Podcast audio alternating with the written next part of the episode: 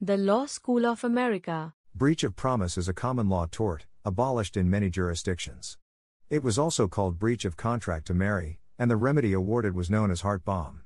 From at least the Middle Ages until the early 20th century, a man's promise of engagement to marry a woman was considered, in many jurisdictions, a legally binding contract. If the man were to subsequently change his mind, he would be said to be in breach of this promise and subject to litigation for damages. The converse of this was seldom true, the concept that it's a woman's prerogative to change her mind had at least some basis in law, though a woman might pay a high social price for exercising this privilege, as explained below, and unless an actual dowry of money or property had changed hands or the woman could be shown to have become engaged to a man only to be able to use large amounts of his money, a man was only rarely able to recover in a breach of promise suit against a woman, were he even allowed to file one. Changing social attitudes toward morals have led to the decline of this sort of action.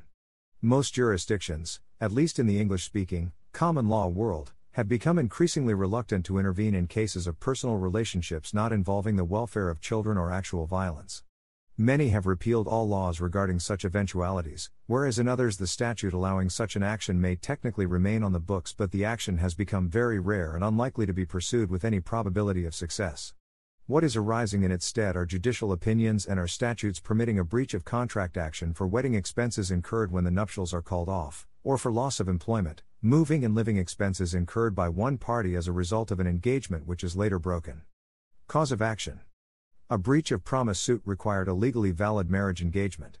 Under Nevada law, this need not be in writing, as a prenuptial agreement is required to be, but may have been made orally by both parties. All that is required is that each have promised the other to marry the other at some future time, no date certain is required. Generally, promises made by, but not to, people who had not reached the age of majority could be broken at any time, without penalty, as could the promise made by a married person, for example, conditional upon the death of the current spouse, so long as the other party knew that the person was married at the time.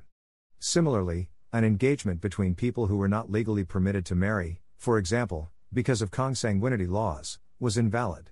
Valid engagements could be broken without penalty by either party upon discovery of significant and material facts, such as previously unknown financial state, if completely concealed, rather than partially revealed. The Shell case in Georgia, in 2008, permitted a jury award to the woman of $150,000, although the man breaking the engagement stated that he did so after paying $30,000 of her debts when he discovered she still owed more. Bad character, fraud, too close blood relations, or the absolute physical or mental incapacity of the betrothed.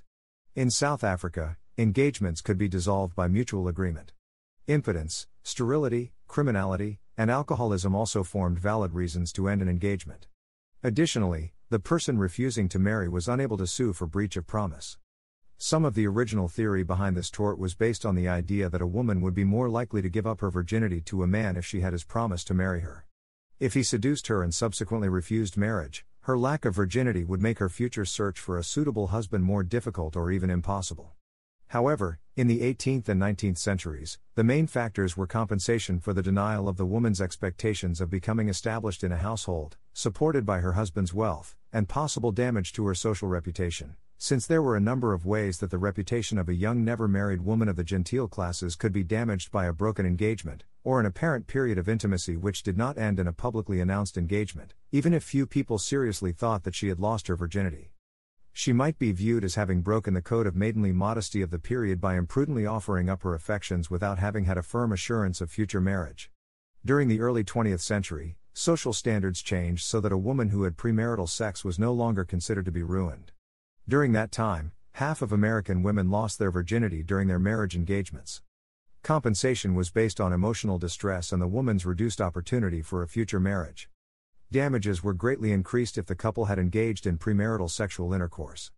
Laws in different countries. North America. In Canada, the common law action has been abolished in some provinces by legislation.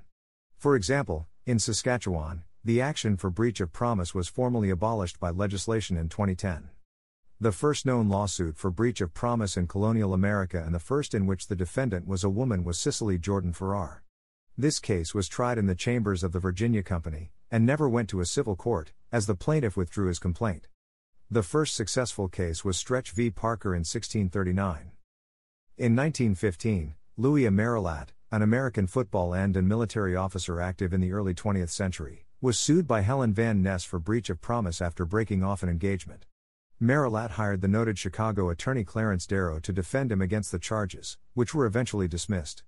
In the United States, most states repealed breach of promise laws or limited them, beginning in 1935. Partly as a result, expensive diamond engagement rings, previously uncommon, began to become commonplace, and formed a sort of financial security for the woman. South Carolina is one of the states that still recognizes a breach of promise action. Campbell v. Robinson, 2012. However, about one half of U.S. states still permit such lawsuits, according to the National Paralegal College. Recent examples of suits include the jury award of $150,000 in the 2008 Shell case in Georgia, and $130,000 in the North Carolina jury trial December 17, 2010, in the case of Dellinger v. Barnes. Laws vary by state. In Illinois, for example, Documented wedding expenses can be recovered, but damages for emotional distress are prohibited, and notice of an intent to sue must be provided within three months of the engagement being dissolved. England and Wales. In England and Wales until 1970, a woman whose fiancé broke off their engagement could sue him for breach of promise, whilst a woman, historically regarded as the weaker sex, was permitted to change her mind without penalty. The last prominent case was in 1969, when Eva Haraldsted sued George Best, a prominent footballer, for breach of promise. England and Wales undertook legal reforms in 1970 that generally made property disputes related to engagements to be handled like property disputes between married couples. On January 1, 1971, the tort was abolished in England and Wales by Section 1 of the Law Reform, Miscellaneous Provisions, Act 1970. Determining damages.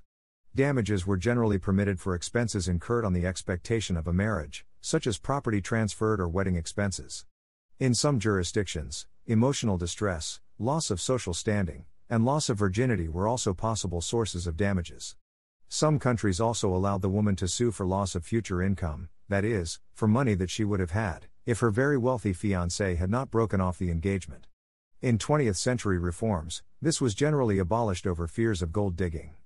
One challenge in settling disputes for breach of promise was determining whether a gift made during the engagement was an absolute gift, one given permanently, with no strings attached, or a conditional gift, given in the expectation of the marriage taking place. If an engagement gift was given on a holiday, such as Valentine's Day or Christmas, the gift could be considered to be non contingent, and given partially for reasons other than marriage, and thus does not have to be returned. Christmas presents are generally taken to be absolute gifts, and thus cannot be recovered if the engagement dissolves, but engagement rings are generally taken to be conditional gifts, at least under most circumstances, which means that they must be returned if the recipient no longer chooses to go through with the marriage. Whether an engagement ring must be returned if the giver breaks off the engagement varies. Similar actions in law. Criminal conversation was a similar tort, arising from adultery, in which a married person could sue the person with whom his or her spouse had engaged in adultery.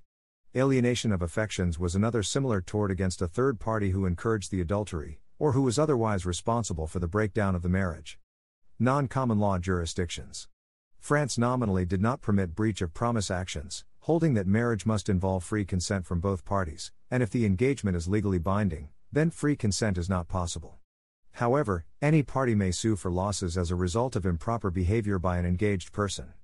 In Scots law before 1812, damages were limited only to actual financial losses. After World War II, German, Spanish, and Italian law allowed for the recovery of actual damages incurred as a result of a failed engagement. In popular culture, literature, the social damage from receiving attention from a man is discussed in a passage from the 1801 novel Belinda by Maria Edgeworth, where an older woman is urging Miss Belinda Portman to give a suitor more time to attach her affections, though Belinda is worried that even by just passively accepting his attentions for a certain time, she might find herself entangled, so as not to be able to retract, even if it should not be in my power to love him at last. After a certain time, after the world suspects that two people are engaged to each other, it is scarcely possible for the woman to recede. When they come within a certain distance, they are pressed to unite, by the irresistible force of external circumstances. A woman is too often reduced to this dilemma either she must marry a man she does not love, or she must be blamed by the world, either she must sacrifice a portion of her reputation, or the whole of her happiness. A young woman is not in this respect allowed sufficient time for freedom of deliberation. Breach of promise actions were part of the standard stock and trade of comic writers of the 19th century, such as Charles Dickens in his Pickwick Papers, or Gilbert and Sullivan in Trial by Jury, but most middle and upper class families were reluctant to use them except in rather extreme circumstances, such as when a daughter became pregnant by a man who then refused to marry her, since they led to wide publicity being given to a scrutiny of intimate personal concerns, something which was strongly repugnant to the family feeling of the period, especially where young women were concerned. Media Trial by Jury is an 1875 curtain raiser and comic opera that enacts a satirical trial for breach of promise. The successful musical is credited with launching the careers of librettist W.S. Gilbert and composer Arthur Sullivan. In the 1935 film We're in the Money, Joan Blondell and Glenda Farrell play two process servers trying to serve a rich playboy, Ross Alexander, with a breach of promise suit. The episode A Woman's Privilege of the featurette series The Scales of Justice recounts the unusual case of a man who sues a woman for breach of promise following a cruise ship romance engagement. In the film A Hard Day's Night, the character playing Paul McCartney's grandfather is pursued by young women who wish to sue the older man for breach of promise. In season 8 of the TV show Frasier, Donnie files a suit against Daphne for running away with Niles on the day of their wedding. The Law School of America. The content used in the podcast is licensed by the Wikimedia Foundation Incorporated under a Creative Commons Attribution, Share Alike license. The text has been modified for audio. The content of these podcasts is for informational purposes only and do not constitute professional advice. These podcasts are not associated with the Wikimedia Foundation in any context. The Law School of America.